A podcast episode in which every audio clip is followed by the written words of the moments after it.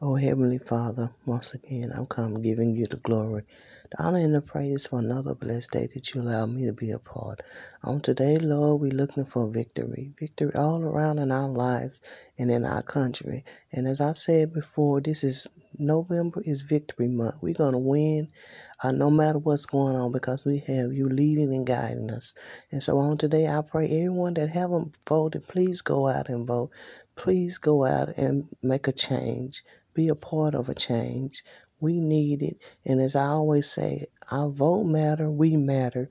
And as I say, this is victory November. Whatever has been holding us back or we thought that we couldn't have, we're going to claim uh, that it's a victory. We already have the victory because of who we serve.